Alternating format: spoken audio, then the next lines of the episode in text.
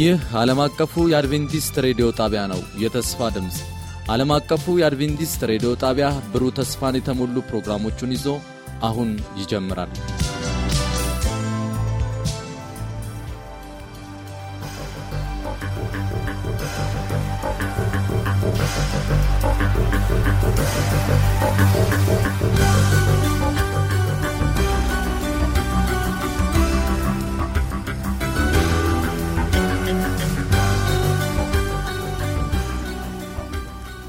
እንደምን ሰነበታችሁ ውድ አድማጮቻችን። ይህ የዓለም አቀፍ አድቬንቲስት ሬዲዮ የአማርኛ ቋንቋ ስርጭታችን ነው።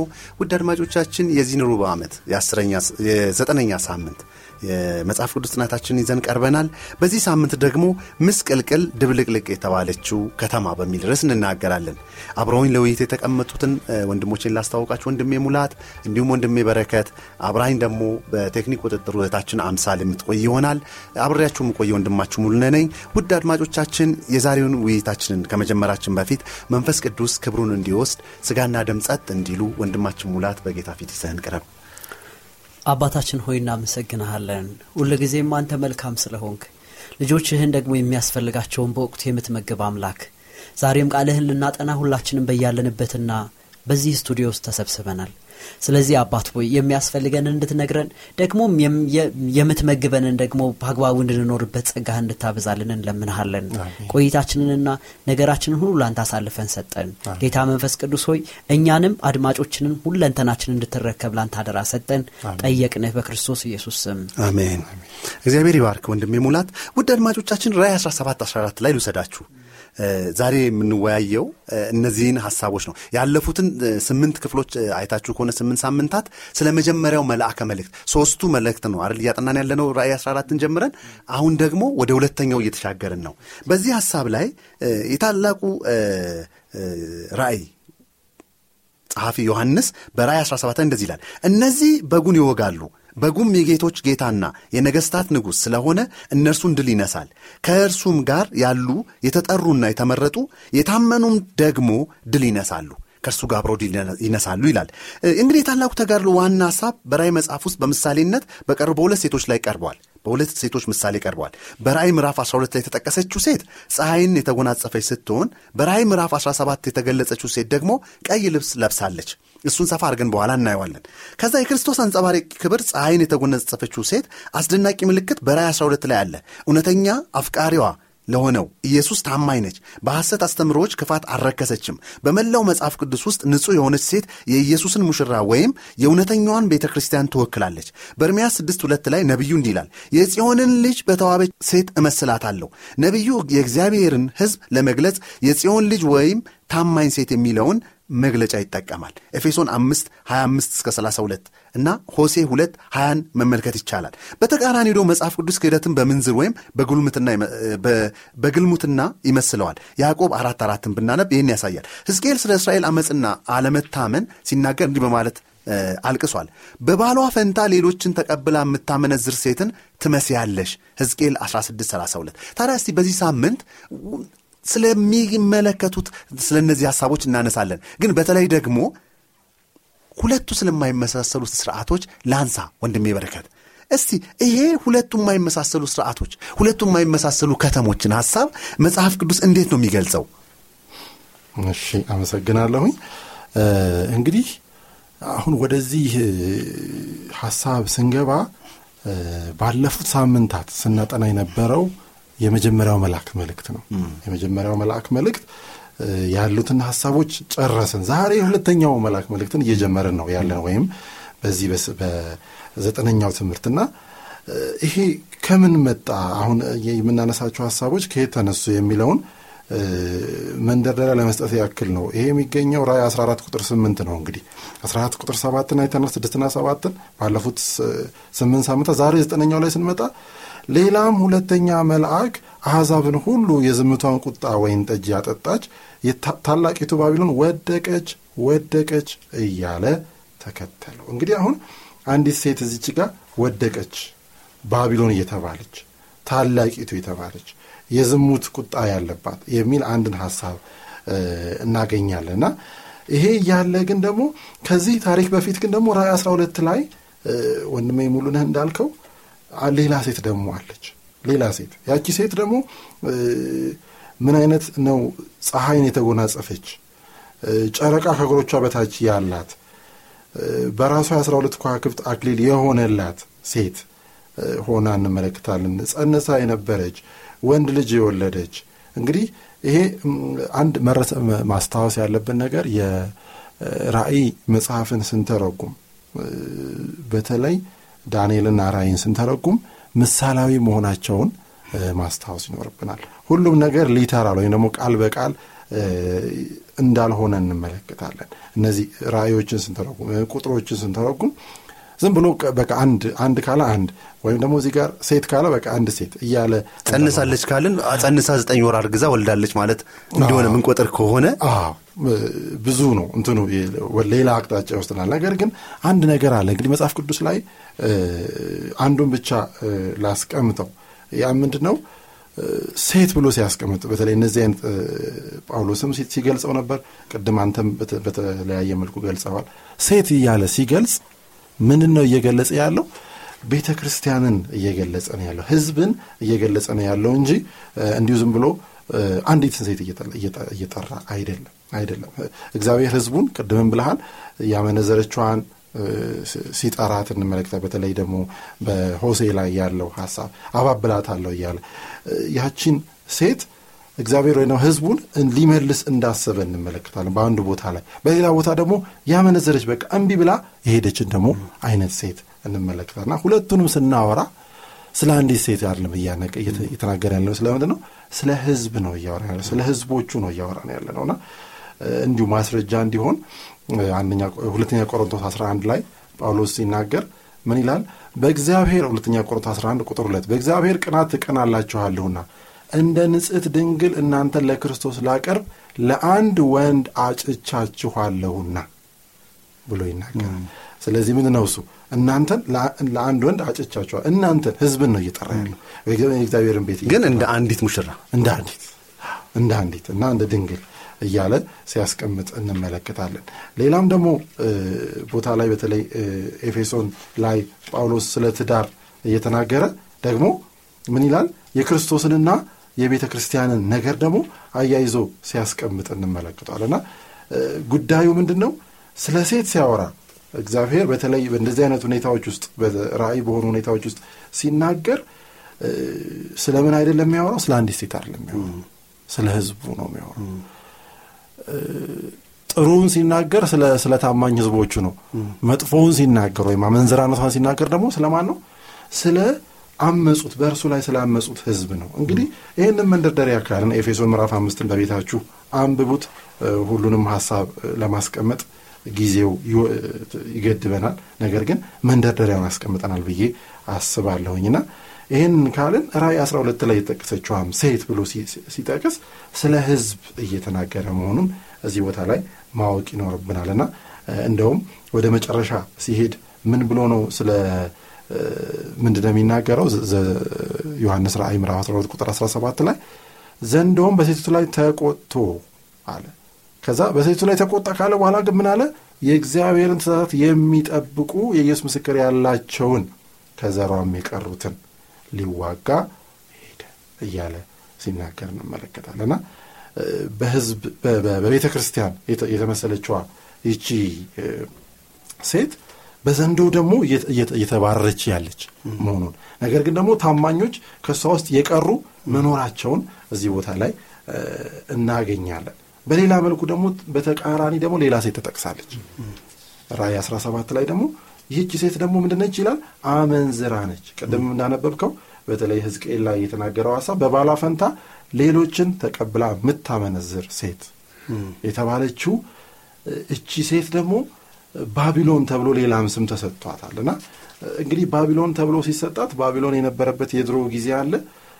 አሁን ላይ ባቢሎን ባይኖርም ወይም ደግሞ ዮሐንስ ባለራ ዮሐንስ እየጻፈበት ጊዜ ባቢሎን ባትኖርም ነገር ግን በመጨረሻው ዘመን ወይም ደግሞ በዚህ በዘመናት ሁሉ ከእግዚአብሔር ህዝብ በተቃራኒ የሄደችውን የእግዚአብሔርን ነገር የተወችውን እንደውም አሳዳጅ የሆነችዋን ቤተ ክርስቲያን ዝሙትን የሰራችውን ከእግዚአብሔር ውጭ ሌላን አማልክት ያመለከችውን እና ሰካራም ወይም ደግሞ ስካር የምታበረታታ ነው። ይህ ስካር ግን ምን አይደለም፣ ዝም ብሎ የመጠጥ ስካር ሳይሆን ውሸት፣ የሐሰት ትምህርትን ያስተማረች እና እንግዲህ በተቃራኒ የቆሙ ናቸው። ታላቁ ተጋድሎም በሁለቱ ላይ ምን ያደረገ ነው እየተካሄደ ያለ ነው። በእግዚአብሔርና በሰይጣን ወይም በክርስቶስና በሰይጣን ካለም በኋላ ቤተ ክርስቲያኑ ጋር ሲመጣ እዚች ጋር ንጹሕ ቤተ ክርስቲያን አለች፣ በዚህ በኩል ደግሞ አመንዝራ ቤተ ክርስቲያን አለች። ስለዚህ በእነሱ መካከል ታማኝ ለእግዚአብሔር ታማኝ የሆኑ ህዝቦች አሉ። በዚህ በኩል ደግሞ እነሱን የሚያሳድዱ የሐሰትን ትምህርት የሚያስተምሩ ቀላቅለው ከእውነት አስመስለው የሚያስተምሩ ያ ብቻም አይደለም ኃይለኛ የሆኑ ከምድር ነገስታት ጋር ሁሉ አብረው የሴሰኑ አሉ። ቀላል አይደለም። ከነገስታት ጋር ከተባለ የዓለምን መሪዎች በሙሉ የመያዝ አቅም ደረጃ ላይ እንደደረሱ እንመለ ስለዚህ በጥንቃቄ እንድናየው እና ምርጫችንን ደግሞ ከእግዚአብሔር ህዝብ ጋር ለመሆን ማጽናት እንዳለብኝ ይነግረናል። እግዚአብሔር ይባርክ ወንድሜ ሙላት። እንደው ቀጥታ ነው የሚሄደው። ነካክተዋል ሀሳቡን እንደው አሁን ከዓለም መንግስታት እንዲሁም 17 አንድ ሁለትን 15ን ስናይ ምን ይላል? ያቺ ሴት ገለሞታይቱ የተቀመጠችባቸው ያያቸው ውሃዎች፣ ወገኖች፣ ብዙ ህዝቦች፣ ሰዎች፣ ቋንቋዎችም ናቸው ይልና በእጇ ላይ የያዘችው ይላል ከዝሙቷ ወይን ጠጅ ሰከሩ ብሎ ተናገረኝ ይላል። ከዛ ሌላ ቦታ ደግሞ እንደገና የቁጣ ወይን ጠጅ ይለዋል። ደግሞ ምንድን ነው ይህ ወይን ጠጅ? መልካም ወይን ጠጅ አለ፣ የሚያሰክር ወይን ጠጅ አለ። ምንድን ነው ይህ ወይን ጠጅ? እንግዲህ እስኪ መቼም እኛ ኢትዮጵያ ውስጥ ነው እና ያለ ነው። አሁን የሚያሰክርን መጠጥ እናስብ። የሚያሰክር መጠጥ በመጀመሪያ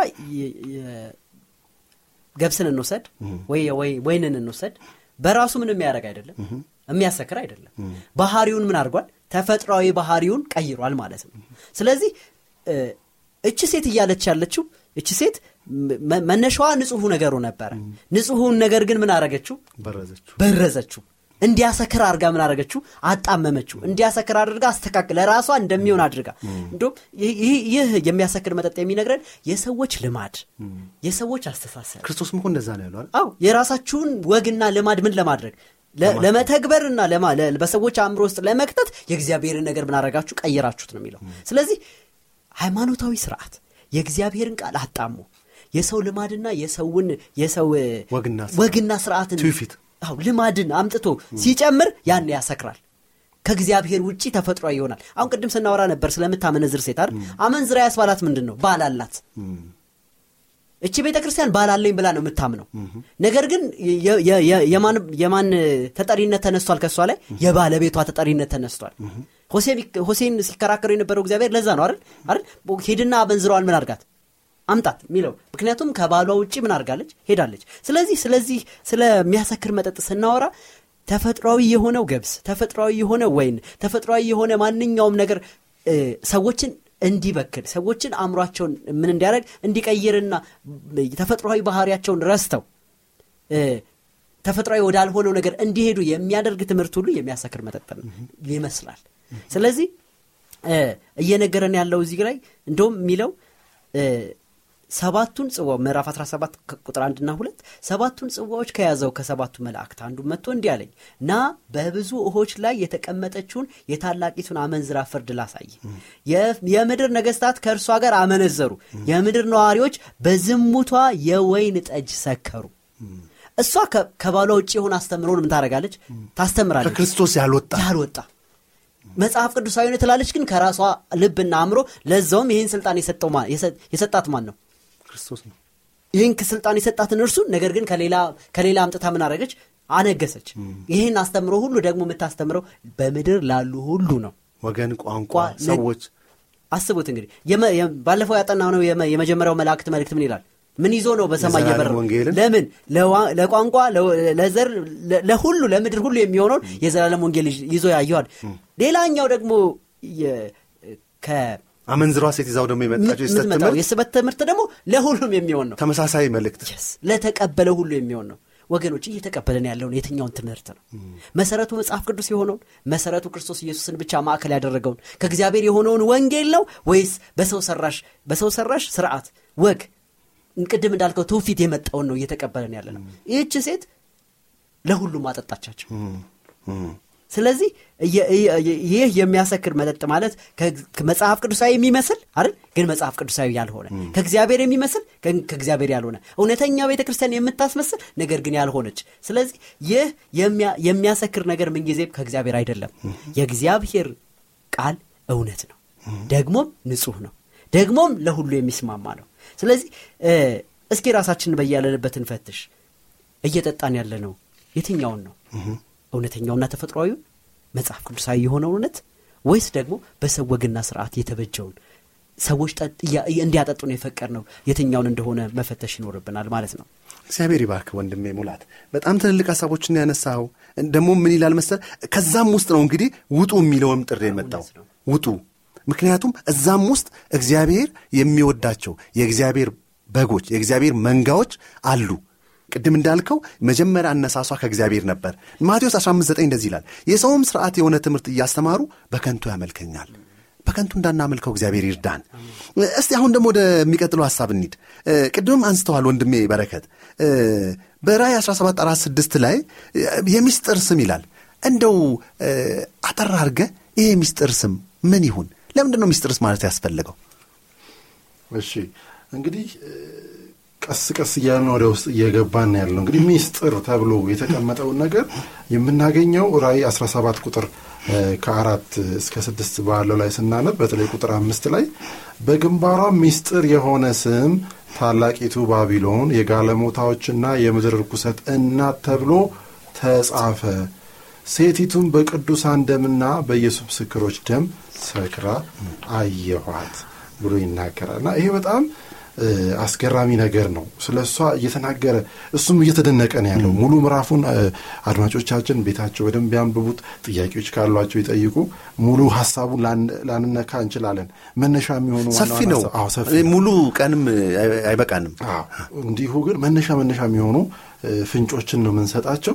ጥያቄ ካላቸው ግን አሁንም ማጥናት ትፈልጋለሁ ካሉ ግን እንግዲህ ስልካችንን በኋላ ስለምናስታውሳቸው በዛ ሰዓት መደወልና ማጥናት ይቻላል በግልና ሚስጥር ተብሎ ታላቂቱ ባቢሎን ተብሎ ተጠቀሙ እንግዲህ ባቢሎን ስናስታውስ ከመጀመሪያው የባቢሎን ሀሳብ ስንነሳ ባቢሎን መጀመሪያ የተገነባቸው የባቢሎን ግንብ መጀመሪያ ሲገነባ የመጣበት ታሪክ አለ። ውሃ ጥፋት ከመጣ በኋላ ከውሃ ጥፋት በኋላ ህዝቦች መበታተን ከጀመሩ በኋላ እንደገና እግዚአብሔር እንዳያጠፋን ኑ ግንብ እንስራና እስቲ እንተማመን። በግንቡ ላይ ለመተማመን ሲፈልጉ እንመለከታለን። ወደ ሰማይ እንድረስ ከፍ እንበል። እና በአንድ ቋንቋ ይናገሩ ነበር። እና ያ በቃ ይሄ በራስ የመተማመንን ነገር እኔነትን እንችላለን እኔ እችላለሁ የሚለው ነገር የሚያሳይ የባቤል ግንብ መነሻው ይሄ ነው። እኛ እንችላለን። እኛ እንችል በራሳችን ብርታት እንችላለን። መጽሐፍ ቅዱስ ግን ሰው በኃይሉ ምን አይልም? አይበረታም። ቃል በቃል ነው የሚናገረውና በእምነት ለመሄድ አይደለም የፈለጉት። በእግዚአብሔር ለእግዚአብሔር ታዘው ለመሄድ አይደለም የፈለጉት። በራሳቸው ለማድረግ ወይም ደግሞ አንዳንዴ በረከት ከእግዚአብሔር ሀሳብ ነፃ የመውጣትን ብለን እንዳንወስን ሌላም ሀሳብ አለው። እግዚአብሔርን የመርዳትም ሁለተኛው ሀሳብ። አንደኛው ከእግዚአብሔር ነፃ ሆኖ መኖር ይቻላል የሚል ነው። ሁለተኛው ግን እግዚአብሔርን የመርዳት። ምክንያቱም ውሃ ጥፋት ቢመጣ እንኳን ይሄ ግንብ ይረዳናል ስለዚህ ዛሬም የእግዚአብሔርን በነፃ የተሰጠ ደህንነትን እንዲህ በማድረግ መዳን እንችላለን። ሁለቱን ለመቀላቀል ማለት ነው። ሁለቱን ለመቀላቀል እንግዲህ እንዳልከውም አንዱ በራስ ብቻ ነው ሁለተኛ ደግሞ እንዳልከውም በእግዚአብሔርም ደግሞ በዚህኛውም በኩል ደግሞ አንዱ ቢወድቅ አንዱ ይደናል አንዱ ሁለቱንም ይይዛለሁ የማለትን ነገር እንመለከታልና በዚህ የተነሳ ነበር እንግዲህ ቋንቋቸው የተደበላለቀበትን ታሪክ እናስታውሳለን። እግዚአብሔር እዛ ጋር በቃ እና ስሟ ባቢሎን የተባለው ለዛ ነው። የዛሬው ሰንበት ትምህርት ርዕሳችንም ምንድን ነው የሚለው? ድብልቅልቅ ወይ ደግሞ ምስቅልቅል የተባለችው ከተማና እቺ ከተማ ዛሬ ላይ በአካል ባቢሎን በኢራቅ አካባቢ የምትገኝ ነች ግን የለችም ፈራርሳለች። ነገር ግን እንደ መንፈሳዊ ስርዓት ግን አለች? አዎ። ቅድም የተባለውን ነገር እያስተማረች ነው? ደባልቃ እያስተማረች ነው? አዎ። ኃይሏን እየጨመረች እንደምትሄድ እዚህ ቦታ ላይ እየነገርን ነው ያለው እና ኃይሏ መጨመር ብቻም ሳይሆን ደግሞ ቅድም ካነበብነው ውስጥ በቅዱሳን ደም ሰክራ። በኢየሱስ ምስክሮች ደም ሰክራ። ገዳይ ነች ማለት ነው። ዝም ብላም ይሄ ቤተ ክርስቲያን ዝም ብላ ሀስተኛ ምናምን ብቻ አይደለችም። ስልጣን ይዛ ምን ምታደረግ ስታሳድድ የነበረች። ወደ መጨረሻውን ደግሞ እንደገና ማሳደዷን በኃይል የምትጨምር መሆኑን እንመለከታለና በዘመናት ሁሉ ቤተ ክርስቲያን አንድ ቤተ ክርስቲያን በተለይ ያለች የፕሮቴስታንት በተለይ የእግዚአብሔር Reformation የምንለው ታድሶውን የሚያካሂዱትን በሙሉ ስትገድል የነበረች እንደውም ሀምሳ ሚሊዮን ያክል ሰዎች እንደገደለች ራሷም ይቅርታ እንደጠየቀች እናውቃለን። አድማጮች ያንንም ሊመረምሩ ከታሪክ ማየት ይቻላል። ከታሪክ ማየት ይቻላል። ይህ ምንም የታወቀ ሆኖ የምናየው ነውና ስለዚህ ነጥቡ ግን ምንድን ነው? እሱ ሚስጥር ያደረገው ነገር ግራም ያጋባም ነገር ግን ስላለ ነው። ግራም ያጋባው ነገር ምንድን ነው? እሱ እውነትና ውሸትን ስለቀላቀለች እውነትና ውሸትን ተቀላቅልና ይመስልሃል በደንብ ላልመረመረ ሰው ቃሉን ላልያዘ ሰው በቃ አይ በቃ ያስኬዳል ያስኬዳል ይህም እኮ ያስኬዳል እንዲል ያደርጋል። ነገር ግን ቃሉ ግልጽ ያለ ነው። ቃሉ እውነቱን ብቻ መታመን አለብን። ዛሬ በዓለም ላይ ብዙ የሐሰት ትምህርቶች አሉ። እጅግ ብዙ የሐሰት ትምህርቶች ከእሷ የፈለቁ እና እያንዳንዱን እየመረመርን ይህ ሐሰት የሐሰት የሐሰት እያለን አንውልም። ልክ የባንክ ሰዎች እንደሚያደርጉት original ኡን ብር ማስታወቅ original ኡ ነው የምታስተውለው። original ኡ ይሄ ነው። ከዚህ deviate ካደረገ ወይም ደግሞ ከተለየ ምንድ ነው አንዱ ከጎደለ forged ነው። አንዱ ከጎደለ ውሸት ነው፣ የውሸት ነገር ነው። ስለዚህ ቃሉን በደንብ አድርጎ ማጥናት በዛሬው ዘመን ላለ ክርስቲያን መሰረታዊ ነው። የግድ ነው፣ የግድ ነው። የህይወትና የሞት ጉዳይ ማወቅና ለማወቅ እና ይቺ ሴት ይቺ ቤተ ክርስቲያን እያስተማረች ያለችው ነገር ደበላልቃ ነው። ሰብአዊ ስልጣንንም ትጠቀማለች፣ በዚህ በኩል ደግሞ ሃይማኖትም እንዳለ ታደርጋለች እና በራስም ለመዳን በስራም በክርስቶስም ለመዳን ስሙንም ትጠራለች። እንዲህ እየተደበላለቀ ሲሄድ ሰው በቃ ልክ ነች እያለ ይሄዳል። ነገር ግን ሐሰት እውነት ውስጥ አንድ ነገር ከተቀላቀለ እውነት ነው ያጠፋዋል። ስለዚህ ያን ነው እያደረገች ያለችው እና እየጨመረች ኃይሏን ትሄዳለች። ደግሞም በደሞች በገዳይነቷም ደግሞ እየጨመረች ትሄዳለች። እግዚአብሔር ይባርክ። በጣም ትልልቅ ሀሳቦች ነው። እውነት ነው። እንደውም በጣም የሚገርመኝ አሁን ስትል ያነሳው ነጥቦች ውስጥ የጋለሞታዎችና የምድር ርኩሰት እናት ይላል። በነገራችን ላይ እናት ነኝ ነው የምትለው በግልጽ የልጆች አሉ ልጆቼ ተመለሱ ነው የምትለው እና እንደውም በጣም የሚገርም አንድ እንትን ላይ Mother Church የሚል አይቻለሁ ቫቲካን ህንፃ ላይ ፖሊሲ ላይ በደንብ አይቻለሁ እና ይህን ሀሳብ እያሰፋን እንሂድ እስቲ ውድ አድማጮቻችን እናሰፋዋለን ታዲያ ከዚች ቤተ ክርስቲያን ውጡ ይላል ወይም ደግሞ ከዚች ሃይማኖት ድርጅት ከዚች ድብልቅልቅ ከዚች ባቢሎን ውጡ ይላል። ይህ ጥሪን እንዴት ነው የምታየው ወንድሜ? አው እንግዲህ እያወራን ያለ ነው ማስተዋል ያለብን እያወራን ያለ ነው ስለ ስርዓት ነው ስለ ግለሰብ አይደለም እያወራን ያለ ነው አንድ ስርዓት አለ። በዘመናት መካከል መጽሐፍ ቅዱስ እየተናገረለት ያለው ለማስተካከል ሙሌ ቅድም እንዳልነው እዚህ ቤት ውስጥ ያሉት ናቸው ውጡ እየተባሉ ያሉት። እዛ ውስጥ ጠቅላላ የእግዚአብሔር ሀሳብ የለም አይደለም እያልን ያለ ነው ከዛ ነው ህዝቤ ወይ ውጡ እያለ ያለው እግዚአብሔር። ጥሪ እያቀረበ ያለው እዛ ላሉት ነው። እግዚአብሔር ሰዎች አሉት። እግዚአብሔር ልጆች አሉት። እግዚአብሔር በጎች አሉት። ስለዚህ ይሄን ጥሪ ሰምተው እንዲወጡ እግዚአብሔር አሁንም ጥሪውን ያቀርባል። በአንድም በሌላም እኛ እኛ ተጠቅሞ እየተናገረ ነው። ሰዎችን ሁሉ ተጠቅሞ እግዚአብሔር በጊዜው ምን ያደርጋል? ውጡ ይላል። የሰማ ደግሞ ምን ያደርጋል? ይወጡ መንፈስ እና ሙሽራዋ ምን ይላሉ? ና ይላሉ። የሚሰማ የሚያርግ ና ይላል ስለዚህ እኛም እያስተጋባን ያለ ነው ኑ ነው። ከዚህ እንውጣ። ምክንያቱም ውሸትና እውነትን ቀላቅለን በቀጠልን ቁጥር አንድ ቀን ውሸቱ ይበዛና ምን ያደረገናል ይወስደናል። በነገራችን ላይ ዘጠና ዘጠኝ ነጥብ ዘጠኝ እውነት ሆኖ አይደል? ትንሽዬ ውሸት ብትኖር ያቺ ውሸት ገና ገና ያለንን ሁሉ ምን ታደረጋለች ይወስድብናል። ስለዚህ የእግዚአብሔር ጥሪ ይሄ ነው። ውጡ ነው አይደል? እግዚአብሔር የዘላለማዊን ወንጌል አስተጋባ። ኑ ውጡ ልጆቼ ከፍርድ አምልጡ አለ። ነገር ግን እግዚአብሔር በኃጢአት የሚቆጣበት ጊዜ ይመጣል። ኃጢአትና አመፅ ላይ ምን የሚያደረግበት የሚፈርድበት ጊዜ ይመጣል። ስለዚህ ለመውጣት ዝግጆች ናቸው አንድ ማሳያ እናንሳ ብዙ ጊዜ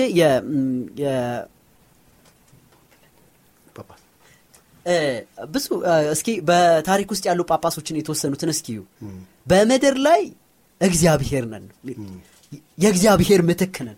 ምን የሚገባን? አይደል? የእግዚአብሔርን ቦታ ወስዶ አይደል? ማማለዱንም አይደል? ማምለኩንም ሁሉንም የእግዚአብሔር የተገባውን ስፍራ ምን ማድረግ? መውሰድ። ይህንን በድፍረት በድፍረት የእኔ ነው የምትል ቤተ ክርስቲያን አለች። መጽሐፍ ቅዱስን የመቀየር ስልጣን አለኝ። ሰንበትን መውሰድ እንችላለን። ህግን እንኳ ምን የማድረግ? የመሻር። ምክንያቱም ስልጣኑ በምድር ላይ የማን ነው? የፖፑ ነው ወይም የጳጳሱ የጳጳሱ ነው። ምክንያቱም ይህ ስልጣን በእግዚአብሔር ምን አድርጎኛል? እግዚአብሔርን ተክቼ እንድሰራ ተሰጥቶኛል የሚልን ትልቅ ማሳያ ያነሳልና ከዚህ ልናመልጥ ይገባል። የምር ይህ አሁን ቅድም ወንድሜ በረከት ሲያነሳ ሰምታችሁት ከሆነ እ፣ የቅዱሳንን ደም ማፍ- ማፍሰሱን እንኳ ይሄ ስርዓት ተቀብሎታል። ነገ ደግሞ አይቀርም። ነገ ይቀጥላል ምክንያቱም ይህን ካላረጋችሁ ይህን አረጋለሁ ይላል። ማለት ይወጣል። ህግ ይወጣል። ስለዚህ ከዚህ ማምለጥ ይኖርብናል። ይህን የውሸት ዓለም እግዚአብሔር የሌለበትን ይህንን ስርዓት ለቀን ምን ማድረግ ምን የምንችልበት አሁን ነው ጊዜው። መቼ ነገሮች እንደሚጀምሩና እንደሚመሰቃቀሉ አናውቅም። ስለዚህ ከዚህ ስርዓት የምንወጣበት ጊዜ ይህን የምትሰሙ ወንድምና እህቶቼ እስኪ መጽሐፍ ቅዱስን እውነተኛውን ምንጭ እስኪ መርምሩት።